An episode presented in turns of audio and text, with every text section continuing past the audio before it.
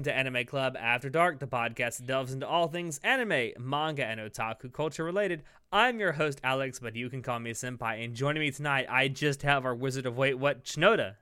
Tis a rainy day. It is. It, it's. We don't even live in the same place, but I can tell you it's exactly like it is here. Welcome to summer in Florida, everybody. but tonight, Shinoda, you and I are going to be talking about something we have looked forward to for a while now. In fact, ever since the winter season, we've been talking about doing this. Yep. Uh, so tonight we are going to be doing a spoiler cast of the winter 2019 through spring 2019 anime known as Dororo. Now, since this is a Dororo, it's it's it's Dorara's younger cousin. show show made that joke multiple times during the run of this show that Dororo was Dorara's cousin. God damn um, it. That's actually a beautiful joke. um, but yeah, this this is gonna be a spoiler cast, so we will be spoiling anything and everything you can imagine tonight. Um, I do want to say though before we get started, if you haven't seen Dororo yet and you don't want to be spoiled, first of all, I think it's it's it's safe to say, Shinoda, that you and I both highly highly recommend this series. Seriously, if you haven't watched it yet, dear God, go watch it. Do not listen Yes. to any of our spoilers. Yes. Like, go um, watch I- it. And I It's do want I do want to be specific. We're we're spoiling the 2019 remake of Dororo, not the original 1969 Neither- anime. Neither of us has seen the original or read the manga, just for No, we haven't. Reference. For yeah, for reference, we're just going to be talking about the uh, 2019 Studio Mappa and Tezuka Productions remake of the original anime, which is both of which are based on a, a manga by Osamu Tezuka, aka the father of anime. Uh, so yeah, with that Granddaddy little yes, and with that with that little thing out of the way, let's get to the spoilers, Shinoda, because God God knows we've been looking forward to this for a while. Oh boy. Yeah, let's go. All right, so I think a really great place to start is well, surprisingly, with the beginning. Um, I think I, I want to talk specifically about how some of the characters are introduced, uh, in this in this story, uh, because I think the two main characters of this anime, Hyakimaru and Dororo, are introduced perfectly. I, I don't I don't I honestly can't think of a way that they could have been introduced better. It was Especially- really natural. especially Hyakimaru.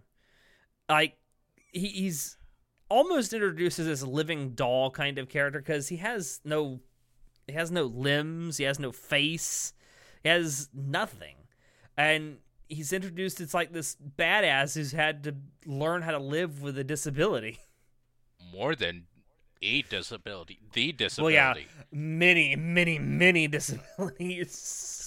Like, I'm gonna say this straight up. Like, you have to ignore thinking about his body if you want to just enjoy it, because otherwise you're just gonna be like, he shouldn't be alive. Like, there's no way, possibly, he should be alive. No, and I mean, and he, he's he's sort of introduced before then because you actually get to witness his birth, and it, it, the birth is his his mother is having difficulties in labor, and the um, the lord of this domain that he he lives in goes to what's known as the Hall of Hell to basically plead to demons to you know take whatever they want from him so that the land that he owns or rules over, which has fallen on some hard times, can, you know, be prosperous again. And what they end up taking from him is all of these limbs and senses and everything from his firstborn child who would be his heir. Wait, they did that bef- He did that before uh they she was giving childbirth though. I know. I'm just saying that that's it's, it's what you see before. Yeah, Hyakimaru no, is technically introduced twice. Yeah. Sorry, like you said that in a weird way, like um Yeah, I, I probably should have done it the other way around, Yeah. but Uh, like, Hyakimaru is it's technically introduced twice because you actually see his birth, but then there's a huge time skip, and then you see him again when he's you know learned to live with how he was born, which I thought was an interesting choice. Like if you had just introduced Hyakimaru the way he was like in you know when he first meets Dororo, I don't think it would have been nearly as poignant. Because you know when you see Hyakimaru the second time that this is the same child that was essentially given up. Like because he was born without skin or eyes or a nose or anything. A literal sacrifice to the demons. Pretty much, yeah.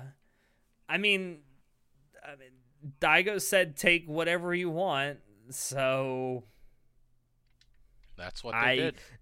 be careful what you wish for, man. you just might get it. But yeah, I, I thought that, that that was story wise. I thought that was great. Um, and then seeing him again when he's sort of grown up and he has this these like um artificial limbs and stuff that he uses to fight with.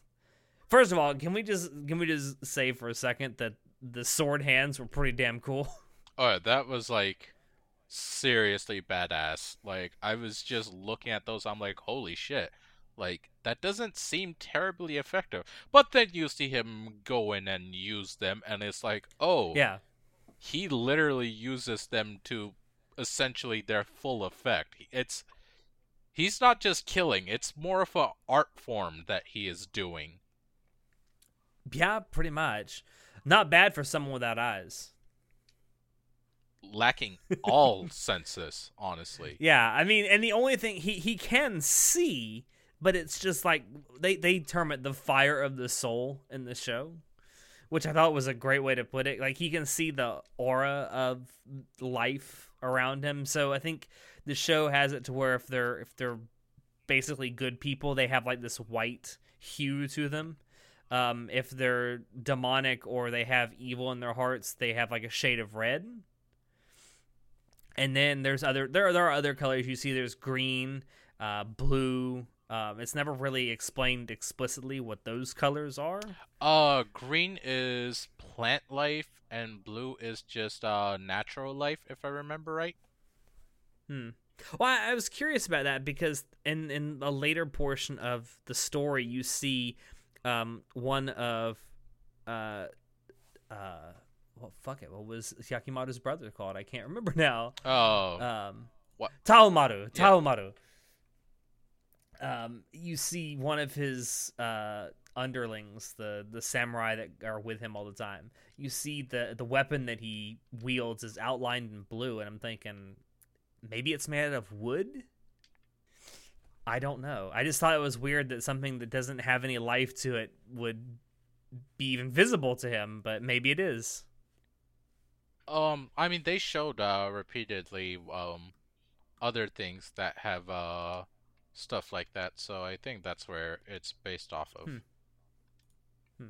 Fair enough. Um, and then the second half of the, the, the titular character herself, uh, Dororo's introduction, I think was was perfect as well because within a few minutes you can kind of see where Dororo's coming from without having to you know a lot tell her about personality you can tell what she's like you can tell what she's about to do all within the first five minutes of She's a grifter. yeah I mean, that's that's she's a grifter. She's basically just a homeless grifter. you can literally tell everything about her in the first five minutes but there's so Who much steals. more to her She steals shit. Yeah. She does like what she has to she's survive Fucking s- trying to sell stolen merchandise in the same city as well from what it in the like. same Like, city it was stolen from. that takes some serious balls Yes, and then passing them off as like fucking like premium wares from Uh, the she- capital. she I was- think is the uh, she was trying to be a little salesman i, I have to give it to her and people were capitalist. people were actually like paying attention to her like oh really like Mm-hmm. she was impressive It's like those carnival barkers. They notice that you have your eye on something. It's like, hey, I'll throw in this dried fish. It's like, oh, you little salesman. I I love that introduction because within like five minutes, you get an absolute complete picture of who Dororo is supposed to be. Yeah. And I everything else on top of better. that only expands on that and Oh yeah, grows her character. It you don't have to uh, find out little things here and there along the way. You see Well, it I- happening. I also loved it that when Dororo meets Hyakimaru for the first time and, and she sees him like BTFO that demon thing. Um, her first reaction is, "Hey, I bet we could go around making money doing that." yeah, like not even the initial shock of like, uh, holy shit, demons are real and they kill in Yeah. absolutely horrifying ways. No, not even all that. Like, I bet we could monetize this. I it tells you all you need to know about Dororo. And I, I like I like the fact that this this the story very very early on is um framed as a hero's journey, which is what it in what it is what that's exactly what it is. I mean, you can call this a shonen. Uh, I think it actually is listed as a shonen on my anime list. It is. Um, it's a hero's journey, is what it is. Um, God, it's listed. Samurai is a genre. what? Okay. Okay. I, I I'm not even gonna argue with it. Like Mal has some really weird genres. Apparently, demons is a genre too. um, but I, I like how very early on this is framed as a hero's journey, and as it progresses, it becomes very very obvious that's what it is because you watch these two main characters grow throughout the course of the story, and you start to notice that very early on. Uh, so early on, in fact, I think what was it the the second real uh the like the second major story arc is uh where they meet Mio. Yeah. Was that the second was major or was that the first? Oh, No, it that was the it was episodes it was episodes 5 and 6, but it was really the second major story arc. Um What was the- before uh, I will say I will say the Bandai story was really good cuz that's where you meet the uh that's where you well you see the the priest character in the first episode, but you really meet him in the second episode. Okay. Okay, yeah, I can see how can we can we talk about him for a second? Okay. The priest character because uh, so um, although when we started this out we said that we had never seen both of us had never seen the original anime nor read the original manga. Just because we uh, haven't seen or read it doesn't mean we didn't do our research. we did do we did do a little bit of research. I i did um so apparently he in number one in the original um, anime he was never even given a name. Uh so that's something that's changed.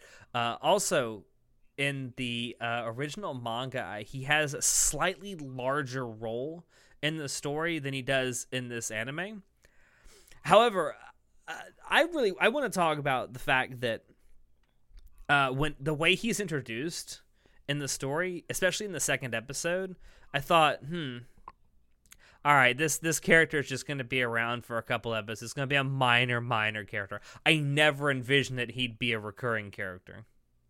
I personally thought like, hey, it's a character, and like uh, we see him, we saw him on the first episode. I thought, okay, he'll probably uh, make an appearance again here and there. I didn't think he'd be a major character, but it turns out he actually is. Oh yeah, I just, I I thought his like story arc was was pretty good. Um, I like how he he's sort of like this traveling wise man who just shows up whenever he's needed. That is one thing that I sort of feel off about the fact that a lot of his character felt very expositional, and that's Hmm. like really all there is to him, at least in the 2019. You know, well, do you notice how um, there were some there were some episodes of the show where there was an actual narrator. Yes, I'm assuming that's supposed to be him that's narrating it. it was a different voice though, right? It was a it was a different voice. You're absolutely right. However, I still feel like it's meant to be him. Maybe an older version of him, even though he's already old already. Possibly, like him as the as the person who witnessed this story happening. Yeah, yeah. Sort of like how uh, this is sort of a spoiler for um Gurren Lagann, but how it's revealed at the very end that Simone is the one who's been narrating the whole story. Huh. I don't know. It's kind of it's kind of the sort of vibe that I got that there's someone in the story that's narrating it in the past tense. Because anytime this narrator hap- was on was talking, it's always it always pretty much started with the phrase "back in those days." Maybe? Honestly, I'm not. I'm not sure. It, it's quite possible. Hmm. I don't think so. I don't know. He was yeah. an, he was an, he, he was an interesting character though. The priest, I liked him a lot. I I certainly like I I never expected him to become a recurring character. Yeah. Like initially I was just uh, a little bit off put and thought, oh, they're just gonna use him as an expositional. But no, he actually ha- does have personality to him and a little bit of wit.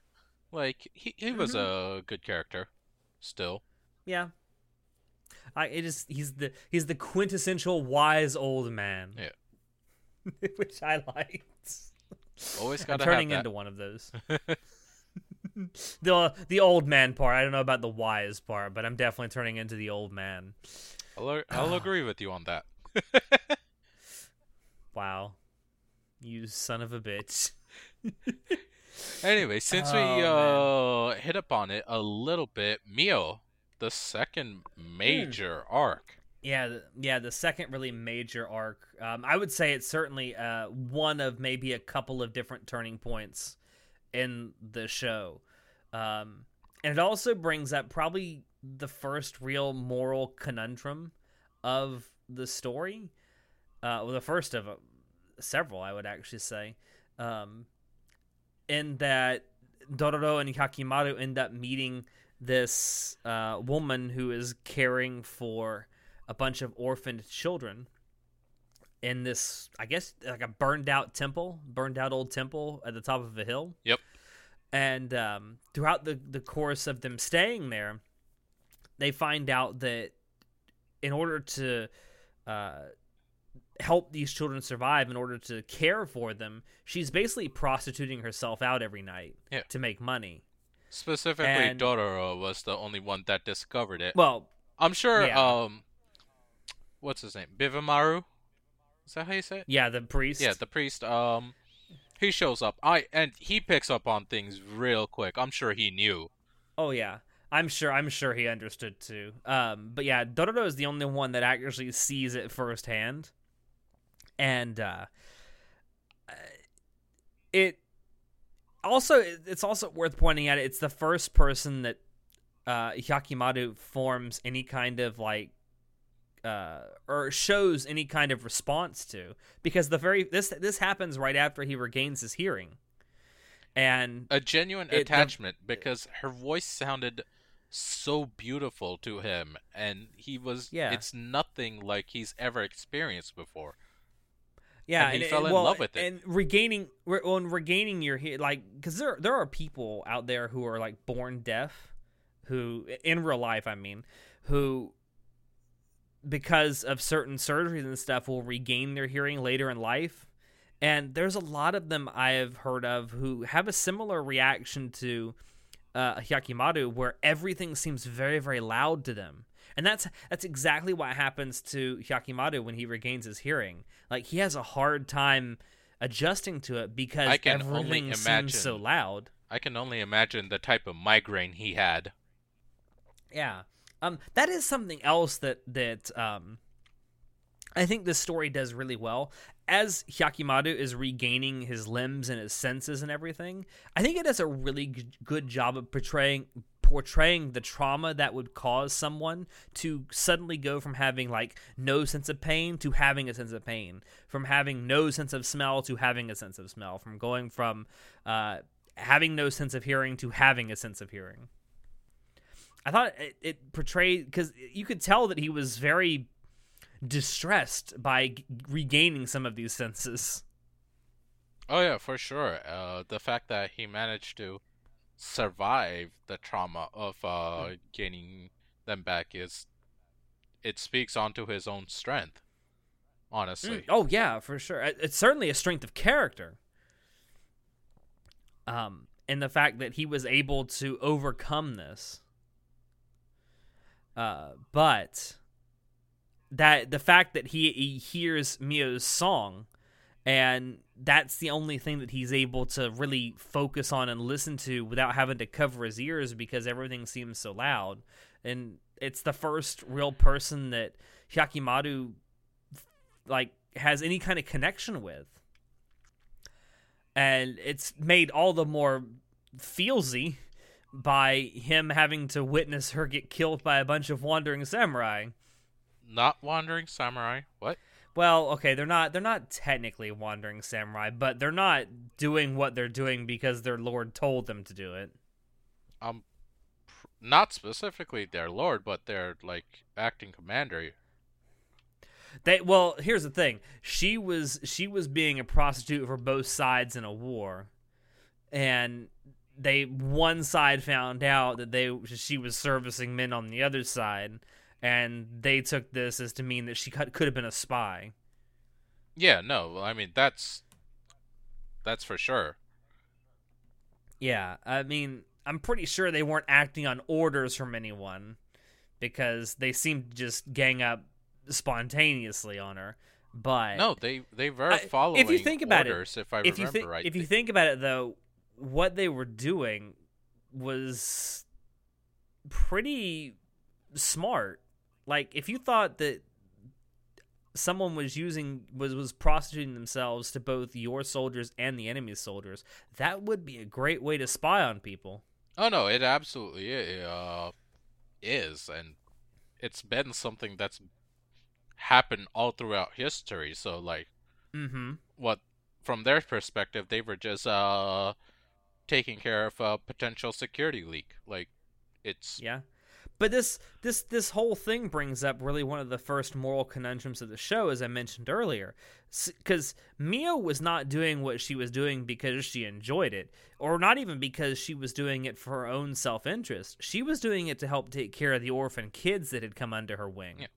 I mean, she was doing it, to survive, and like, I Yeah. can understand and that. to help the kids survive. and help the kids survive because they're, most of them were crippled. There's no way they could have Yeah. uh, survived on their own.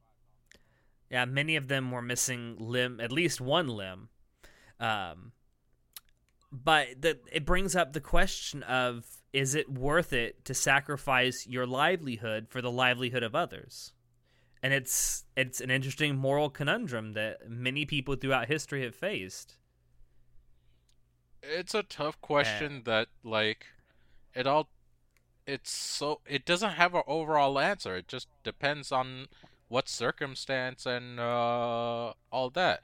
In this circumstance, it it, it involved uh, little kids and like more than anything, kids deserve the chance to live and Yeah. you know grow up to do something.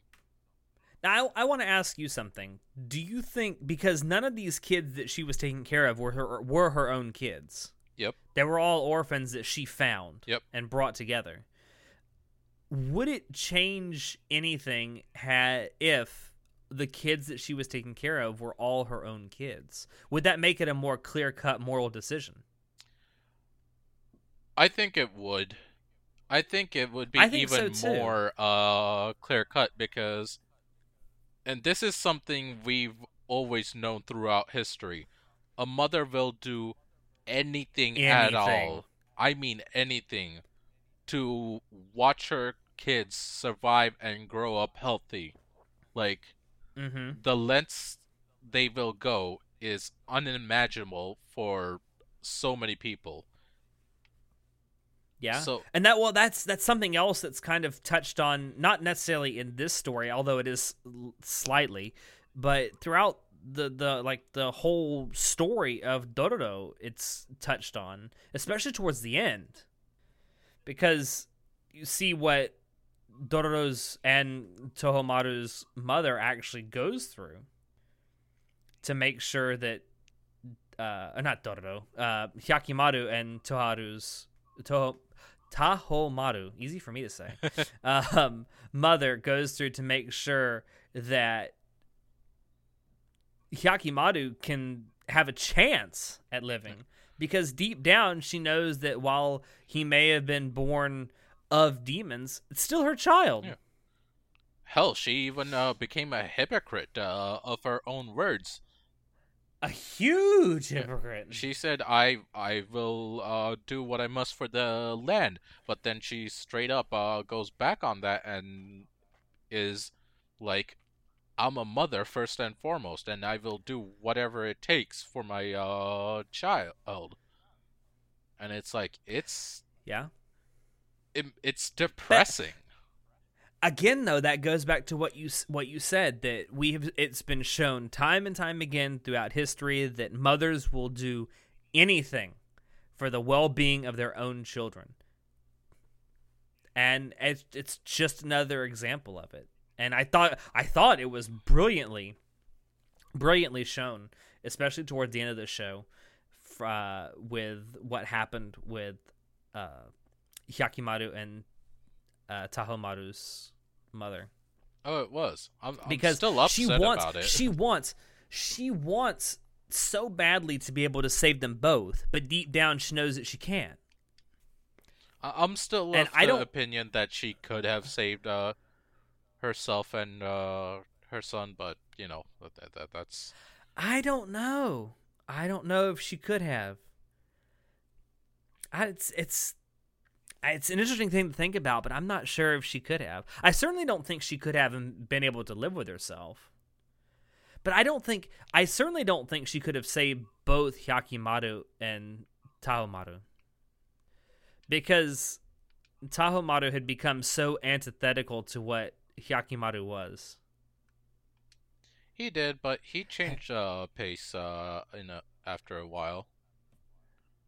Oh yeah, certainly after he got stabbed by Hyakimaru at the end.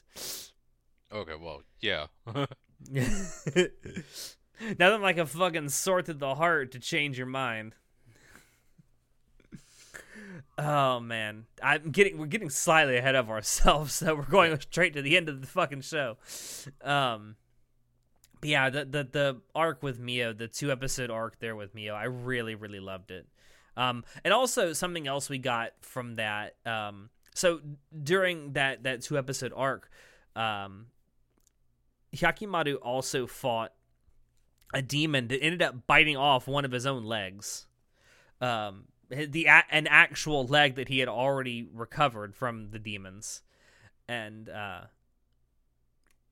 so what he gets instead is he gets his voice back, and one of the things that the uh, priest guy says actually says this to uh, right after this whole battle happens. Because he sees in Hyakimaru the the what's sort of happening to him as he's going through this journey and as he's slaying these uh, demons to get his body back. He says the phrase, "You better hope the beast that comes out of the cave isn't a monster," referring to Hyakimaru being like a bear that was in a cave hibernating, and you better hope that what comes out isn't a monster. And, and it's like. I, I relate this to like your typical revenge story in the sense that a lot of people who go on these revenge like rampages end up becoming the very thing they despise in the course of it. And the priest is basically saying you better watch out or he's going to become the demon that he's trying to slay. It's a good it, it's a really good uh it's a really good phrase to sort of drive that home. It really is. And uh it's not just uh and it's not just him becoming one, but of the choices he makes, whether to become a human or demon, and how he goes about mm-hmm. doing things. And this this this repeatedly shows itself over and over until the very last episode even. You just can't tell what he's gonna do and what route he's gonna go. Like, well, and it's almost as it as the story progresses and as he's slaying more and more of these demons and getting more and more of his body back, you can almost sense it in in Hyakimaru where he's almost it's like an increased bloodlust the further he goes on this journey. You can see that he gets more angry, more uh and less uh, less hesitant about what he wants. He knows what was done to him, and he wants what is his. Yes. Even though Yeah. the price of it is like Well, untold. it's it's it, it, it, it's portrayed very well in the question that keeps getting asked of him why do you want your body back? Because it's mine. That's the that's the only answer he always gives. Why do you want your body back? Because it's mine. Yeah, and you know it's that a, is that's a good enough that should be a good enough reason for anyone right? I mean why do you want your autonomy? Because it's mine. Yeah. But in this case, it was more than just his. What what he was uh what he had to give in exchange is the lives of who knows how many people and a whole land's uh prosperity. And that's not something Yeah. little. That's huge. Oh, for sure, for sure. I mean, and it. Um, I, I, I, I'm pretty sure it was the priest who ended up saying this, saying that you have an entire land riding on one person, and it's like that's a big burden for one person to bear. I don't, I don't think it's necessarily fair to put all that on one person, honestly. it's not fair at all. But what else? Uh, what else can you ask for? I don't know, and that's it, another. It's another one of those moral quandaries. I mean, how much do you have to sacrifice for it to be enough? That's a good question, man. And speaking of sacrifice, this actually leads into another character I wanted to talk about, Doctor Jukai, the one that actually finds Dororo and gives him his artificial limbs and sort of trains him in sword fighting and everything. Um, when you see his flashback when he's um I think it's in episode 5 or 4 um you see what he did before he became a doctor. He worked for a really tyrannical warlord named Shiba and one of the things that he was responsible for doing was essentially crucifying uh soldiers of the enemy and you actually see him doing this and at some point he realizes this isn't right. This is insane. And he sort of changes ways becomes a doctor and starts developing these uh, prosthetics for people to use that have lost limbs. And he does it as a way he well first of all he does it as a way to sort of atone for what he's done, knowing full well that for all the sin that he's performed, he can't really atone for it unless he dies. Um, which is why I think that he goes around to all these battlefields where people have fallen and gives dead soldiers prosthetics. Because he knows that it's something that he can't, that he took all of this away from people in the past. So the only way he can atone for it really is through giving back what's already been taken from these other people. It's It's a really good redemption story. it really is, and the fact that um you see it, it happening eventually, like, is what the ultimate payoff is. But the journey to get there, it it was filled with so much, so much discussion and so much um grief. That's what made it really excellent. Yeah, that's you know that's something else I, I genuinely loved about the story that was being told here is that almost all of the characters you meet throughout this story are uh, morally very gray. Like some of them do good things but for the wrong reasons, and some of them do bad things but for the right reasons. And it, it presents so many moral questions like, well, what would you do in this situation? What would you do if you had this thrust upon you? I think the the the Doctor Jukai is is a really good example of that. Like if you had committed atrocities in the past, how would you go about Living. atoning for them? How would you even go on Well, that- living yeah, that. yourself? Yeah, how would you go on living, and then how would you just try to atone for them? Um, uh, what was uh, another really good one? Was um, Sabame, the, the the crazy eyes, the frog man that you called him. About how like he just he wants to be a good leader for his people, but he doesn't know how. And so he turns to demons to tell him basically how to be a good lord and how to be a uh, uh, how to take care of his land. And it's like, well, we'll take care of it. You just feed us. And it's like, I mean, it's somewhat, somewhat uh, understandable where, where he does what he has to do, but mm. you also have to question, like, why did he not think of alternatives? Like, why did it have yeah. to be him to, uh, to do that? Why couldn't he have uh, just given power to someone else instead? Yeah. Well, that that kind of goes into um, what Daigo did at the very beginning of the series, where he makes the deal with the with the demons. I mean, uh, it, it's it's a big it's something big, but I guess we can talk about it. Do we? I mean, we got to talk about the morals of what he did. Let, us get to that because, later. I say. No, no, I want to talk about this now because we we've mentioned okay. it. Um, so I'm not a parent. You're not a parent, but I I assume that if we were, we would if we if we were considered good parents, we would want the best possible outcome for our children, right? I mean, I would hope so. And I think that in Daigo's mind, that's what he was doing when he made the the deal with the demons, even though he did it for very selfish reasons. He wanted because what he wanted most of all at the time, or at least that's what he said that he wanted, was not necessarily he did want an heir, of course, but he also wanted prosperity for his land, which had been ravaged by famine. And prosperity equals and power. And and prosperity definitely equals power for sure. And power so was he was doing all for... the rage uh, in those days, in the days of yes. having uh, lo- uh, lords. So he's basically making a plea like, you know, give me what I want, take whatever you want from me, and we'll go from there. I don't think he factored in the fact that what they would take from him was his First the heir that was being born. Yeah.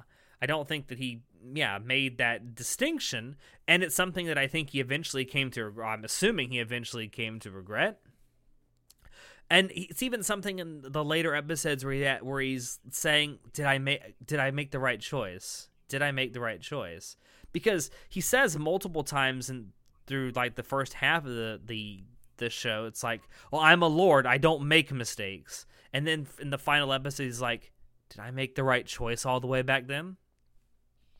And th- that's so what's interesting. It's not a he's not a, some black and white character. Even he is a thinking person who questions himself.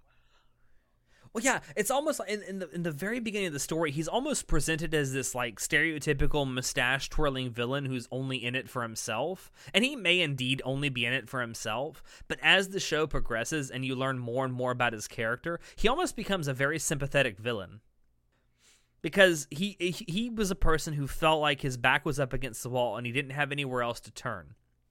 So he turned to the most convenient, um, I guess, scapegoat for the lack of a better term that he could by making a deal with the demons. I wouldn't say scapegoat, more the most convenient choice possible. Maybe.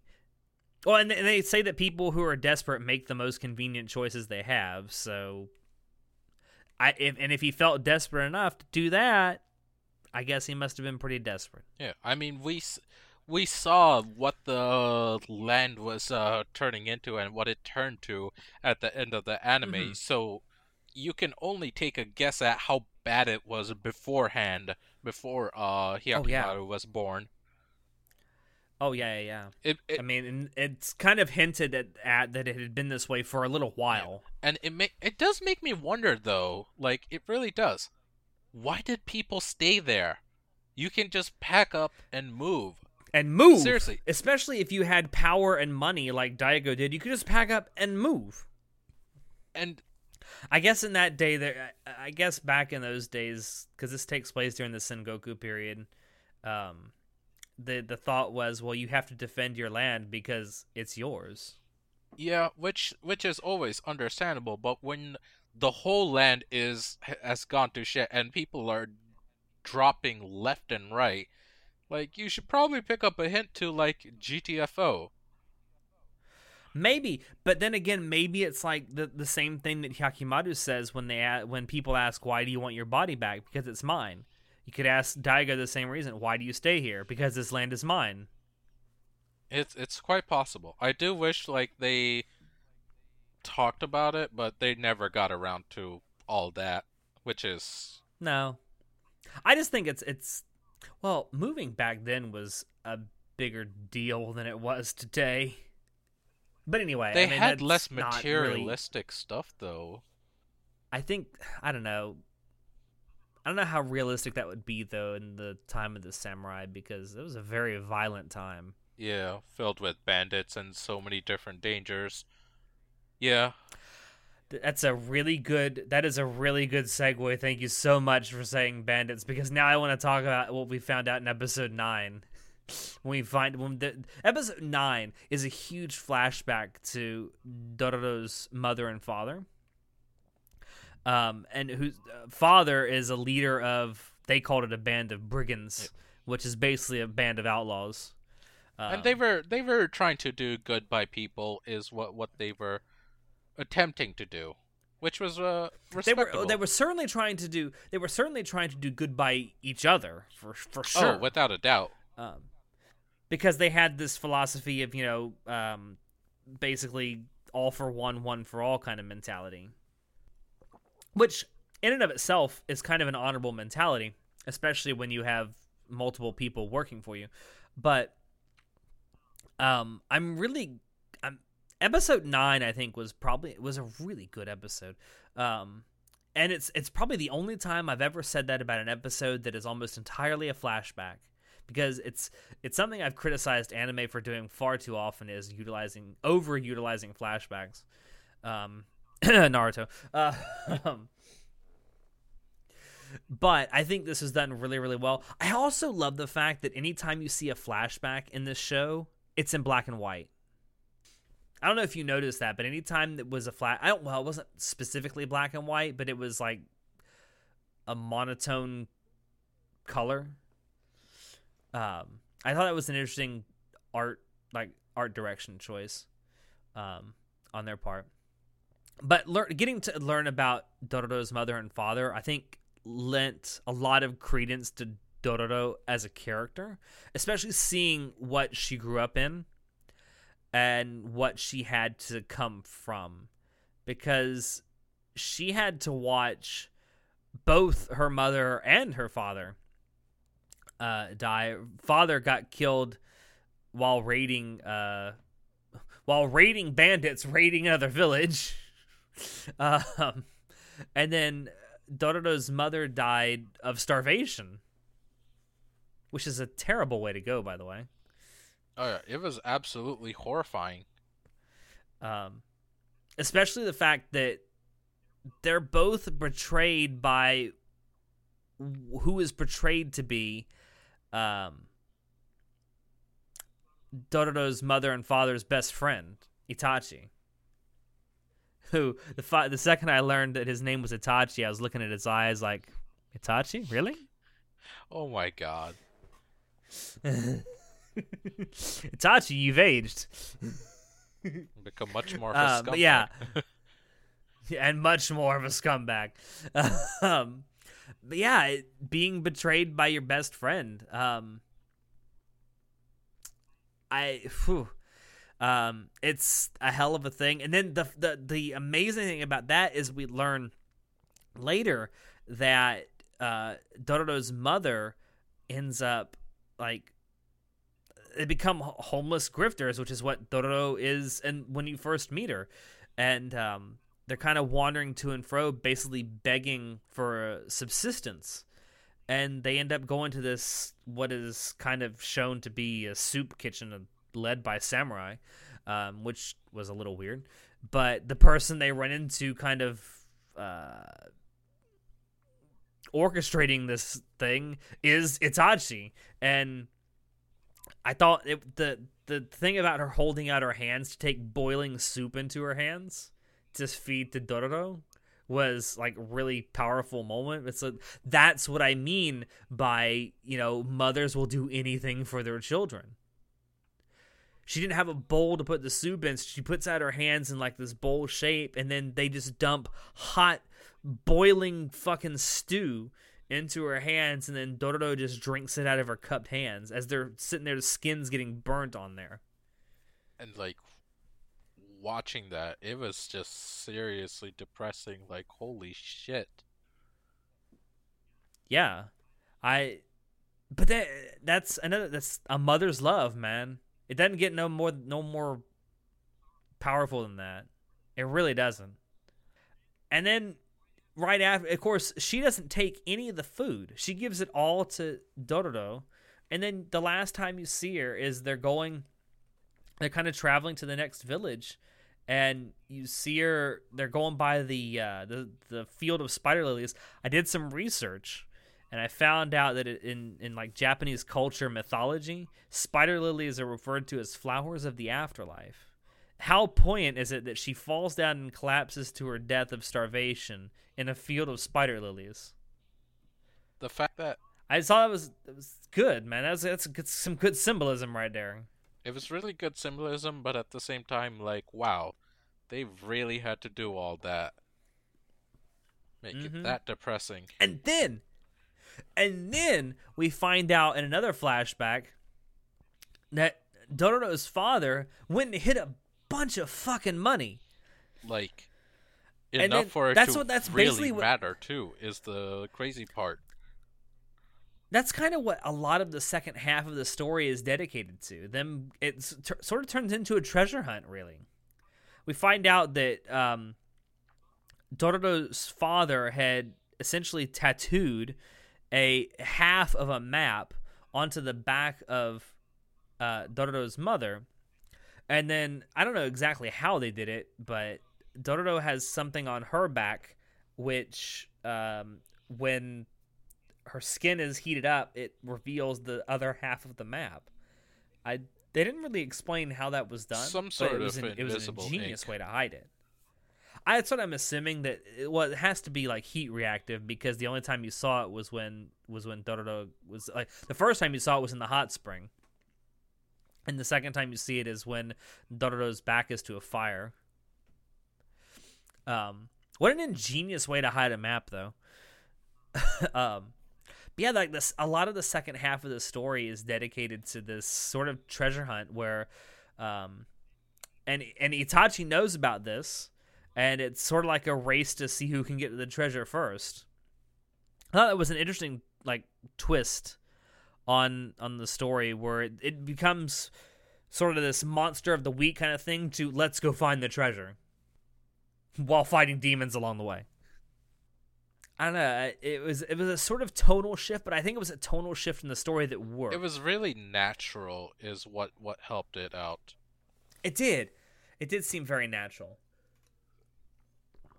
Um, especially once they got to the cape where the money was um was hidden, and you sort of had three different factions all at one time. Although one of the factions wasn't even aware of the fact that there was money on this island, Yep, it was just uh, because another uh, demon and his human. Well, it, their human, I should say. Sh- should we talk about Shark Boy a little bit? oh, Shark Boy and Lava Girl. I mean, yeah, sure. No Lava Girl, just Shark Boy. um, I'm kind of surprised we didn't get a Lava oh, Girl. that would have been hilarious, but I uh, it would have also like been breaking a lot of things. I would have I would have been a little bit annoyed. Um, so one of the two of the demons were sharks, and they specifically had a human that helped them, and they actually had a bond with this human. It was, and it, this was all during the treasure hunt arc it was really interesting uh, how how they showed off the relationship between that human and the demons. It's like they actually Can I say something about that? okay. So they said the word shark a lot in the two episodes that revolved around Uh-huh. this. And every time they said the word shark, this will tell you the kind of person I Oh I god, am. I know where you're Every going. single time they said the word shark, I just kept thinking of Tsumugi's Yep. song from Sweetness and Light, Same, Same, Same, Same. Oh man, I'm a terrible person. God damn it. Anyway, I, I like I like the fact that that Shark Boy was batshit crazy. He was, but at the same time, like you saw where he was coming from. He had a actual relationship with these sharks. Demon sharks, Yeah. for fuck's sake. And like it was really cool. He was certainly more torn up about the fact that they died than anyone else. Hell, he wasn't even broken up about his own death. He re- he really wasn't. Like all he cared about were those sharks. And I like how I like I like how um one of the sharks you have to like one of the sharks only took like six swords to the gut and just keeled over dead, and the other one took like forever to die. Well, we saw once uh once one of the sharks died, the other one actually ate it and uh became even stronger out of uh anger Yeah, and you know feeding on This another cannibal demon. shark, man. Don't don't piss off cannibal shark. and like you saw it uh, gaining a full demon form. That was terrifying. Yeah. Let me tell you. Yeah, and then walking on land. That was even more terrifying. God, when sharks can walk on land, we're all fucked. we are fucked when that happens. Um, but yeah, I actually I really like that um that whole arc when they're on like the it's not really an island, but it's a cave or Cove. a cape. Cove. Yeah, cove. That's yeah, there you go. Um, the only way to get to this part of the cove is by boat, though, because the land is too hill, uh, craggy and rocky. Um, I I thought that was really well done. I thought for what was pretty much a um a monster of the week kind of thing, they did a really good job with making the sharks pretty fucking terrifying and upping the certainly upping the stakes with the sharks. Th- there was a Um, there was a I- I- certain I thought it did a really- with them more than anything. I thought I thought that I thought that did a really good job because at this point in the story, Dororo and Hyakimaru had been separated. And I thought the way that story that storyline played out was a really great way to bring them back together. It really was. Like you, you seen uh them go up against some uh demons before, and like they they they make it out uh fine. Like sometimes a bit hurt, Mhm. but like the, they end up fine. But this time they're separated, and Dororo really relies on Hyakimaru for a lot of things. They rely on each other for a lot of things, obviously. The relationship goes both ways, but Dororo relies on him for safety, first and foremost. Mm-hmm. And without Yeah. him there, it was actually there was some serious tension. It's like, what the hell was gonna happen? Yeah, it would. Well, it certainly up the stakes, as I said. That it like, all right, guys, this is starting to look pretty grim. People are dropping like flies, and people were like, like all of Itachi's crew end up dead, in, include Itachi himself. Although he does, his last request is to take Dororo, take me to this fucking treasure. I want to see it. Like I don't even give a shit. I'm gonna die. Just I want to at least see it with my own eyes before I die. You know, it, it's it's funny because like even the Itachi was not really a huge character, but the story arc that he had, most of it through flashbacks, um, was really good because it shows that everything he does, he becomes blinded by greed. Like the the whole reason that he betrayed Dororo's mother and father and originally was because of greed. He didn't think he was getting paid enough. So he goes to one of the rival groups. I think it was actually a, like a No, samurai it, clan it was something. the it was the it- samurais uh, that he went to. okay. The specific lord Yeah, that they were occupying told- the territory of. Yeah, and told told them that they were about to attack. And uh, all because he didn't think he was getting paid enough. Um, and then he ends up dying on that cove, and he knows that he's about to die, and the last thing he can think of is, "I need to see this treasure." I, I can It's like his entire life he's been blinded by greed. I, I can respect him for that though. Like he knows what he's about, and he died as he lived. Hey, I mean, it, it- he he didn't become a hypocrite at the end. You can definitely say that. It's like, I'm dying. I never cared about that treasure anyway. it's like, nope, take me to the treasure. I know I'm bleeding now, but fuck that. That that gave credence to Oh, his man. character. I appreciated that. Oh yeah, oh yeah, for sure. It's, it was definitely played out really well. I'm, I'm kind of glad that he didn't really get redeemed at the end. He was still the same greedy bastard he always was, even at the end. And even like the last thing he sees is is mountains of fucking money, and he he just smiles, dies. Yeah. Um, now then. And I, I, I tell you, I tell you, the the thing that I never, I, I, I had a suspicion that what was in that cave might not have been like actual money, based on what the priest had said, because he sees the map on Dororo's back and says this can like change worlds and change people, and I'm like, is this some kind of power that's been hidden away?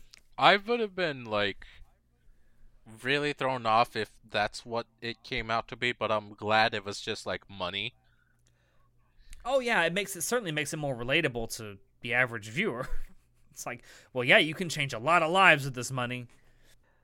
Okay, so I, we're getting towards the end here. I I do want to talk about one thing. So this story has, or the, this anime has one, I would say, one breather episode in it, and that's episode nineteen, where they go to. Uh, Hyakimaru breaks his swords, and they need to get him re- reforged. So they go to a, a village that has like a master swordsmith in it, and they want to get the, the swords reforged. And they end up getting I uh, Hyakimaru and Dororo end up getting cursed by this sort of like a a trickster or prankster A trickster demon ghoul. or ghoul. Yeah. Yeah. And um I, I I wanted first of all, I thought for what is essentially a breather episode, it was done really, really well because it does have some comedy in it that, you know, we hadn't seen so far. Um, I mean there has been moments of comedy here and there, but it this is the first time I can actually say the episode itself was kind of funny. Um, because it's so ludicrous what goes on in it. Um, but also that it it does move the story along a little bit, even as a breather episode. And I also I also want to bring this up because the what the trickster ghoul does is cur- curses them to say things that they don't mean, and there's a stand in JoJo's Bizarre Adventure that does this exact Oh thing. god, are you serious? I am absolutely serious. It actually is in part five, which is uh well almost finished airing now. Um, the stand is called Talking Head, and it does almost this exact thing. It it the the power is it causes people to lie. Well, all right then. That is So now I know where Araki got this fucking idea for this stand. I mean, it's quite possible that it was an inspiration. It really is. I have I actually have no doubt that it might have been.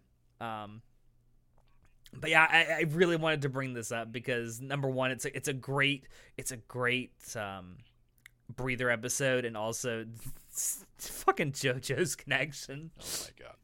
It, it uh I did like the breather episode because like one, it was it was a bit lighter than everything that's been happening uh, and and what it's about to go into. It it was just uh Mm. nice and easy. Uh, the pace was a little bit off because it was suddenly interjected in there, but again, it was still nice to have it there.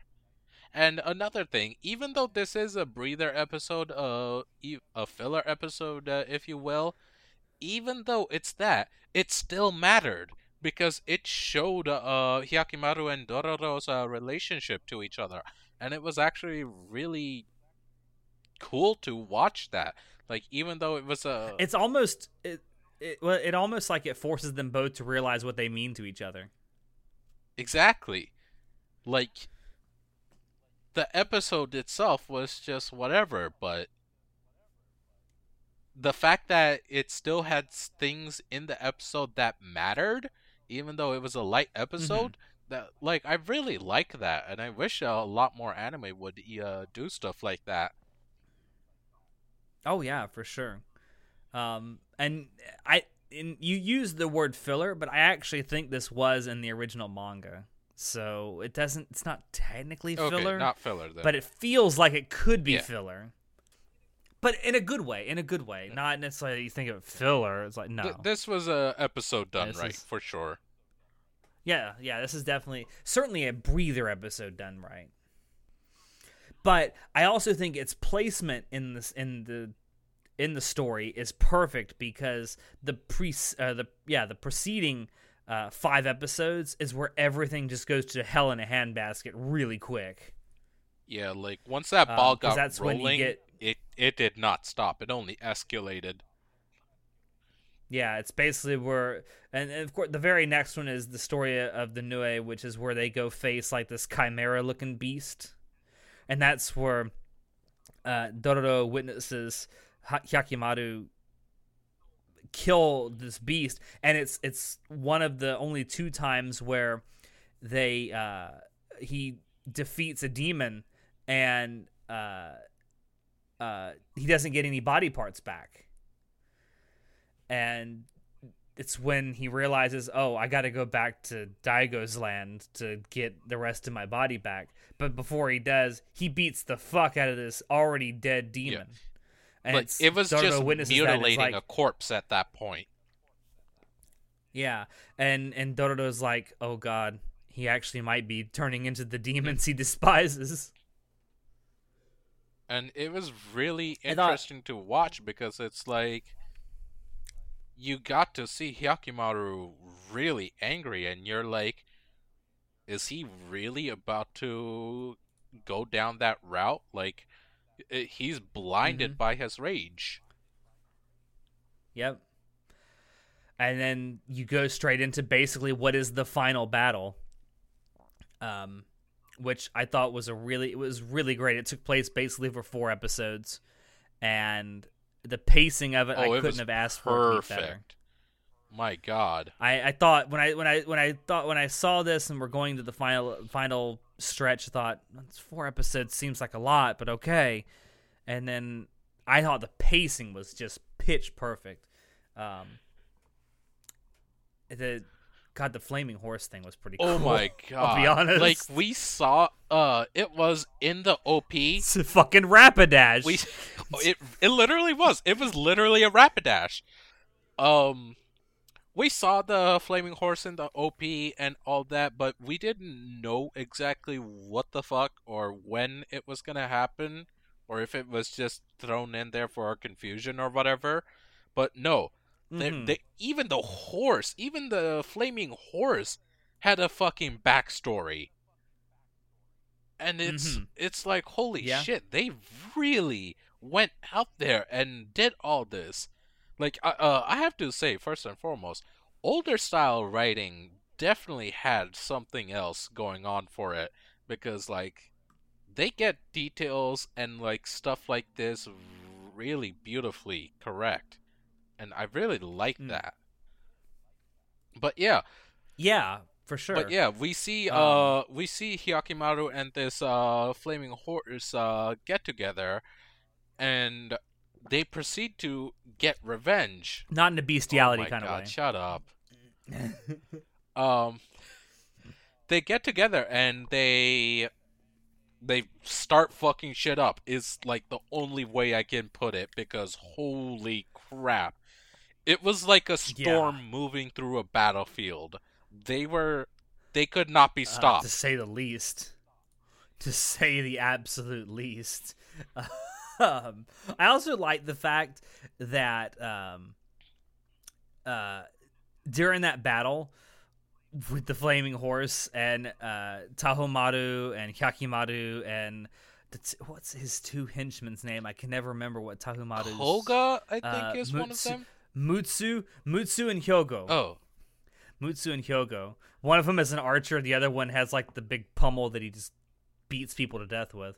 Um, I like the fact that uh, Hyogo is trying to beat the horse, and the ho- a- after uh, he, the horse has been stabbed, and the horse is like, "Nah, fucker," and just grabs his neck and rips his head off. yeah, it was I'm like, "Holy it was brutal. Like we've seen some absolutely brutal things in this anime, but when it when it showed that scene, I was just like, "Whoa, that went out Yeah. there real qu- fast." Can I also can I also say something else? Like when I was watching this, I find this very difficult to believe this is on in the '60s. like it's pretty fucking violent. Probably because it was animated, helped it uh helped it uh I don't know. This that this, violent. this seems like something. This seems like something it would be helpful to actually go back and watch the original anime to see if that one was not quite as violent. possibly we we would have to see, but I don't know. Either way, the the fact that they showed that it it was just like holy shit. Yeah, well, and then the the final battle. You, I mean, you find out that Tahomaru and his two little henchmen they went to the Hall of Hell and sort of made their own little deal with the demons, and so. Uh, one of the henchmen gets an arm, the other henchman gets an arm, and then Tahomaru ends up getting both of Hyakimaru's eyes. Which that was a little weird, I'll be honest with you. The three eyes on the same head, like little, I was a little out there. It was, but it was really cool because I don't know, it just looked cool to me. Oh, the the way it was done, I think, was really good. Um, it just it looked weird. um, but uh, it's and then like right on right as he as Hyakimaru comes back and he sees them and they both have.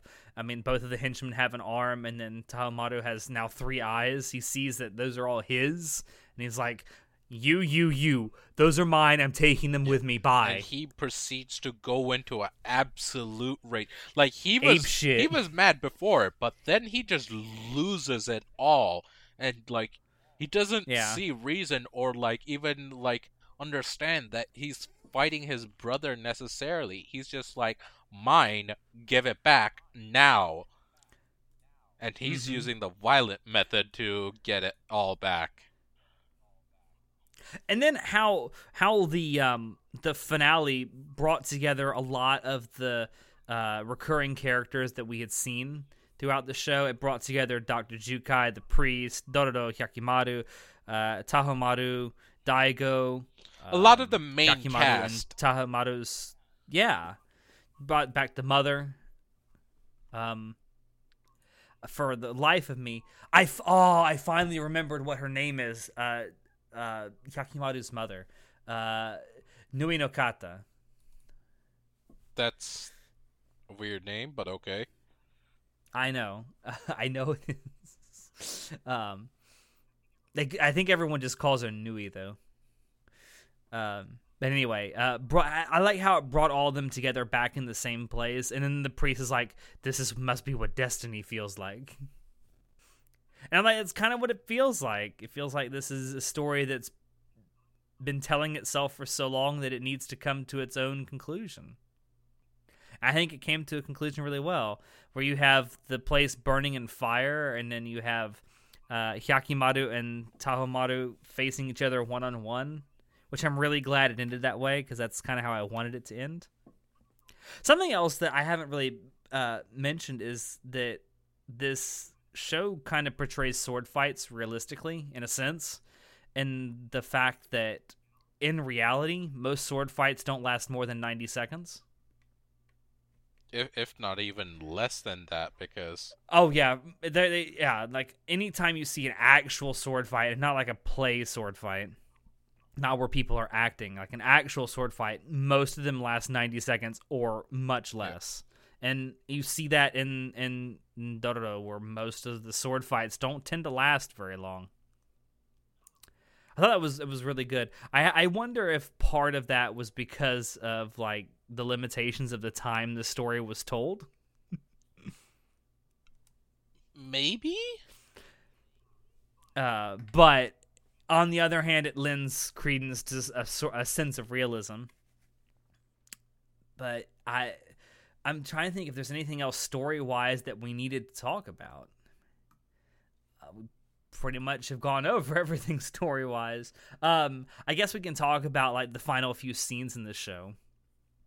Um, where, uh, after defeating after, after Hyakimaru defeats uh, Tahomaru and gets all his entire body back. First of all, when he first sees the sky and he's like, "Sky, pretty," and then he looks at Dororo and says, "Dororo, pretty." it was just super cute. Like uh, Dororo was uh, just blushing, like, "Oh my god!" Like, what are you doing? What are you doing?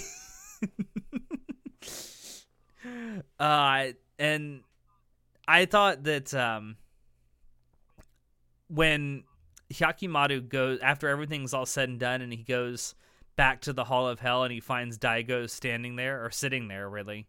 Um, I think Daigo assumed he was going to be killed by Hyakimaru when he got there, and Hyakimaru kind of raises his sword like he's about to run it through his neck. But then he doesn't. He actually stabs his helmet instead and then just turns around and leaves.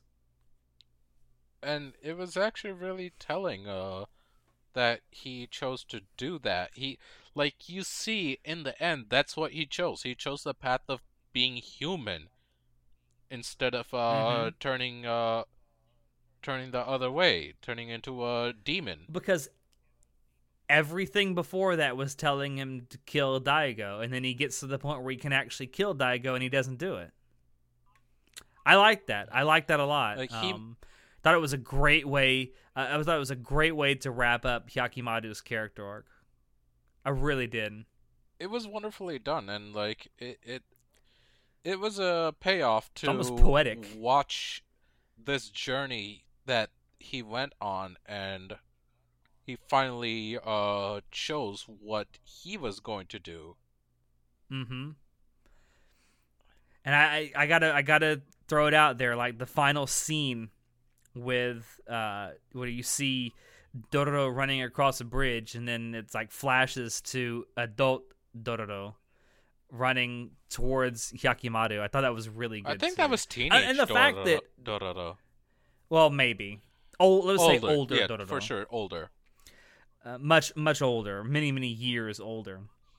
I also like the fact that um, Hyakimaru doesn't actually go back I kind of hated that honestly. I was like, "Yo, really. you're like you said uh like you're going off to do something real quick and you just disappear all of a sudden instead of uh saying hey i have to figure things uh for myself now that now that i'm done with my journey i'll um i'll see you later no he just disappears on her and i'm like what the hell What the fuck? I mean, yeah, I think a lot of this had to do with something that they did change from the original story. So the original story has um, instead of them having to defeat twelve demons, they have to defeat forty-eight. Um, obviously, that doesn't happen in this one. So I think part of the reason that they have this written into the ending is that it just made it very it made it a lot easier to wrap up in 24 episodes. Um, I mean, for sure. Like, otherwise, the pacing would have been really off, and like, you wouldn't feel like you were on a roller coaster. I'm glad they chose to do it that way. It definitely helped everything out, and uh, Hmm. they did it right. Is is the is the main thing to say? They did it right, and that's what mattered. Yeah, it, it definitely feels like a good ending. You you can certainly see that a lot of these story arcs have been wrapped up. Um, and that I, I also like that it doesn't spoon feed you an answer as to what happens to Dororo and Hyakimaru. It sort of leaves that open ended to a certain degree to let you figure out what happens for yourself. I like that. I wish it was a little bit more. It also like, well, they show what happens, but at the same time, it's like it's that that that last that very last scene sort of implies that they do meet again. Yeah, eventually. that that's that is the thing. Like it does show that it it looks like they're going towards each other. Like it's not you, you can't say it for certain, but it definitely looks like it, and I do like that. Like that that definitely Hmm. makes it better. Like they do eventually get back together. I think the best way to wrap up this spoiler cast is to talk about some of the more technical aspects of the anime. Oh boy. Um, I want well, I, I I do want to talk about the music. Um, I I love the score of the anime because m- uh, most of it was made using traditional Japanese instruments. I thought that was a really great choice. Uh, it certainly lended to the atmosphere of the story being told. It it was definitely beautiful, and, And- it sounded uh, of a much much older style, which which helped. Yeah. Yeah. Um, and of course, I mean, we'd be remiss if we didn't talk about the OPs and the EDs. Um, I, let me ask you something, Shinoda. Which OP did you prefer, the first or the second one? I don't know. I really don't. They They're they both good. so beautiful and so well done. I really don't know wh- which one I liked over the other. I got to be honest with you. I think I think I really, uh, I really think I like the first one slightly more than the second one. Uh, and for what reason is that? I think I like the visuals more in the first one than the second one. I don't know, just like the, all the fire and I mean, that has that that hook line, "Give me fire." I can't I can't hit a high note to save my life. But no, it, it it was really nice, and uh, you certainly remember it. Like, I don't think we're gonna forget that song for a while. It it was memorable. mm-hmm. Yeah. I don't know. It, they're both great. Let's let's let's leave it at that. They're both pretty damn Um, good. Another thing I want to Um, add on uh, of the ED specifically, if you actually pay attention to it, and you know you don't necessarily have to watch the ED every single time. If you actually uh look at it, But in this yeah, case, in you should. case you should. you actually see it change over time. You see, uh, you're seeing it through the view of Hyakimaru, and you see the details on the ED becoming more and more clear. They actually didn't release the full song with the visuals until the very end of the season. Hmm. It's a very interesting Yeah. design choice. It was- very interesting directorial choice. it was really sure. cool that that's uh that's the way they decide to uh do things. I really like the fact that that's what they did. Yeah. Um I do want to say that um story-wise, like some people have criticized this show for being a very formulaic monster of the week show, which I think is a fair criticism, but also in in in terms of like old style, old school storytelling, I think this is a really good example of how good old school storytelling could be. Like, yeah, it is the it is the monster of the week formulaic thing, but it does it in a way where They set it up with a purpose. Like it wasn't just any yes, monster. that's what I'm trying to say. That it, it has a it purpose. wasn't just like oh random monster of the week. It's like no, he is after a goal, and uh, these monsters serve as the ones that have his goal. Well, and, and something else I wanted to say is there's so many so many of those old stories that have a monster of the week formula. At the end of every episode, a massive reset button is hit and nothing from before really even matters anymore. So, but that doesn't happen with Dororo because you see injuries that happen in previous episodes and previous fight carry over into the next fight. Definitely, and And that's something that you didn't see a lot with old school storytelling like this, where it did have a monster of the week flavor like to it. I remember when uh when uh Hyakimaru lost his uh leg that he just got back. Uh I was just like what the hell? He just actually lost his leg. Are, is he is he not getting his leg back? But luckily Are you for real right now, bruh? I really Bruh. was. I was like, "Oh my god, are you serious?" But no, he like, bruh, this isn't made of wood. It's not gonna grow back, like, man. luckily he did end up getting it back, but it easily could have gone in the direction of no, he didn't get it, uh, doesn't get it back, and it's just stuff like Yeah. that is really cool.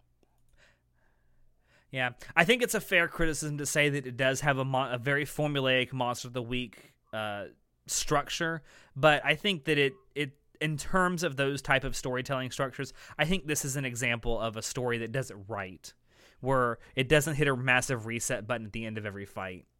Um, but something else that people have criticized it for that I think is a very fair criticism is its animation. Okay, so this is one part where I think you and I definitely agree that we have to poo-poo this a little bit. Yeah. Um, this is done by this is this was done primarily by Studio Mappa in conjunction with Tezuka Productions. Now, Studio Mappa has made some really good anime recently. Um, they made uh, last uh, 2018 fall 2018 Zombieland Saga, which we pretty much all here on the podcast really liked. Um, and then back in 2016, they make they made Yuri on Ice, um, which was pretty much universally acclaimed.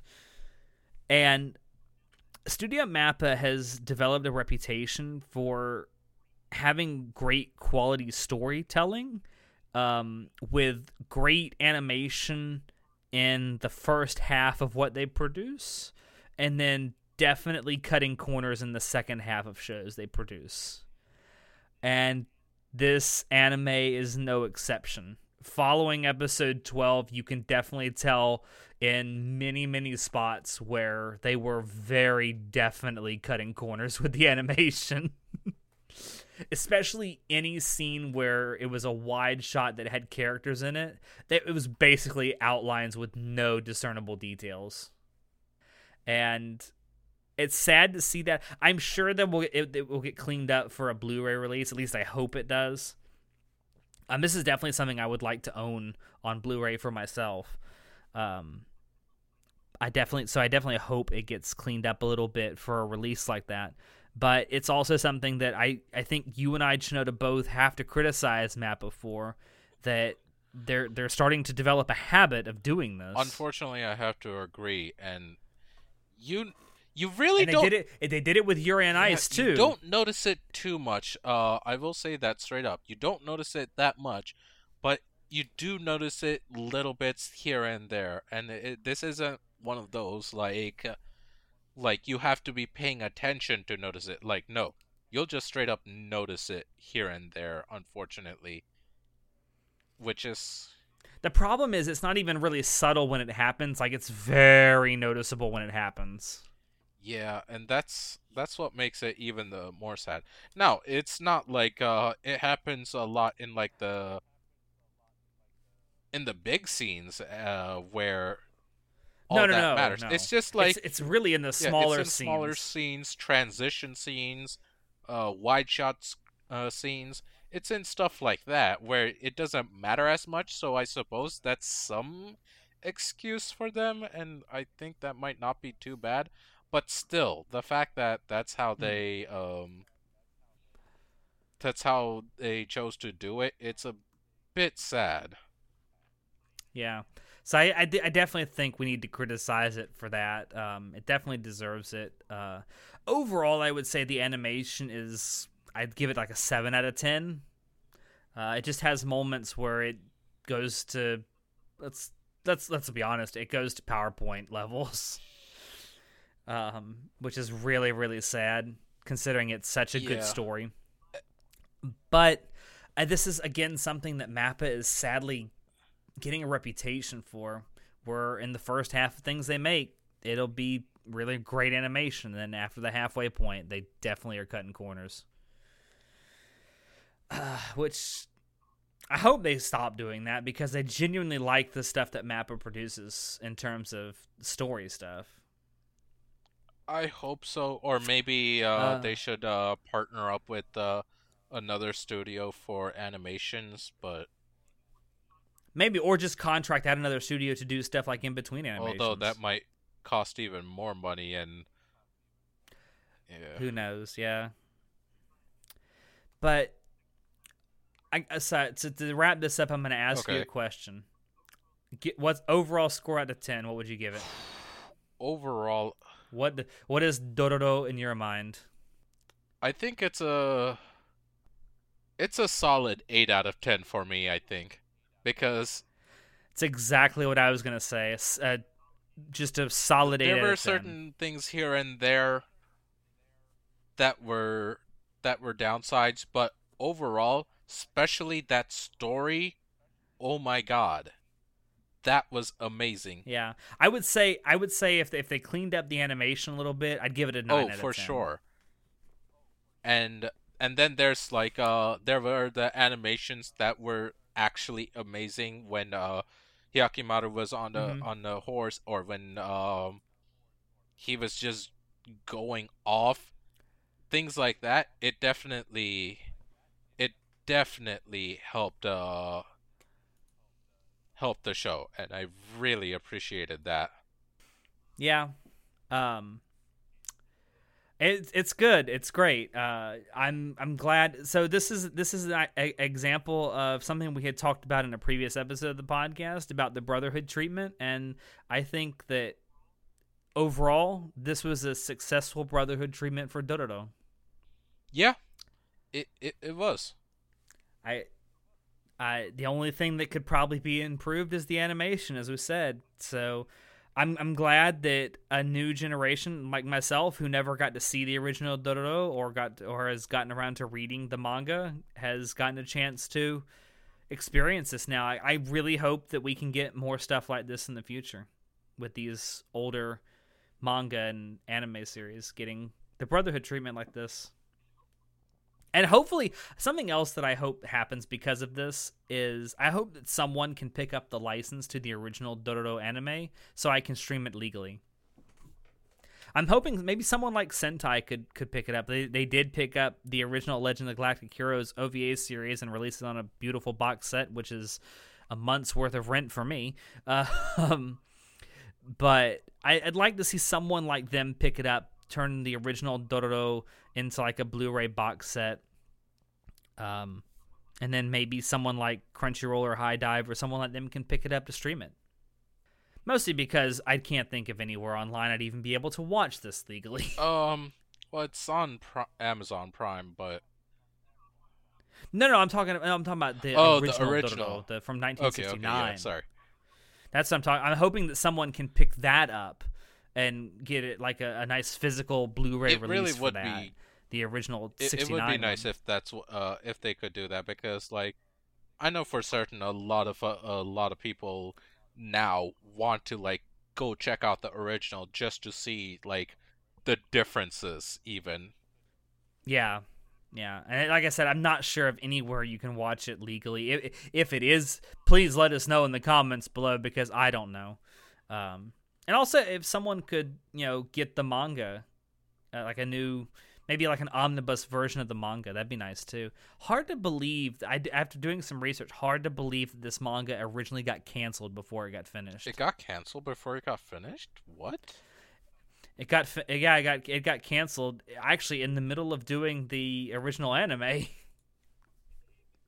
It, eventually moved to a different manga magazine and finished there, but it did get canceled in the magazine it started out in. Still, it, that's a legitimate surprise. Like, holy shit. It is. I was very surprised to find that out myself. I think with that, though, we can definitely say that this spoiler cast for Dororo is over. So thank you out there for dropping in to listen to us. We hope you enjoyed it because we always enjoy bringing this stuff to you. If you want to check out previous episodes of the podcast, you can find us on YouTube, SoundCloud, iTunes, and Spotify. If you want to keep up with what we're doing, you can join us on Discord, Facebook, Twitter, and our website. Shoot us an email if you have any questions or if you have ideas for topics you would like for us to talk about in the future. Links to all these things will be down below in the description. As always, I have been your host, Alex, and I will see you next time. Sega Night Shinoda. Thank you for joining us, everyone. Give me fire. I can't hit high notes. Please don't try again. Light it up, baby.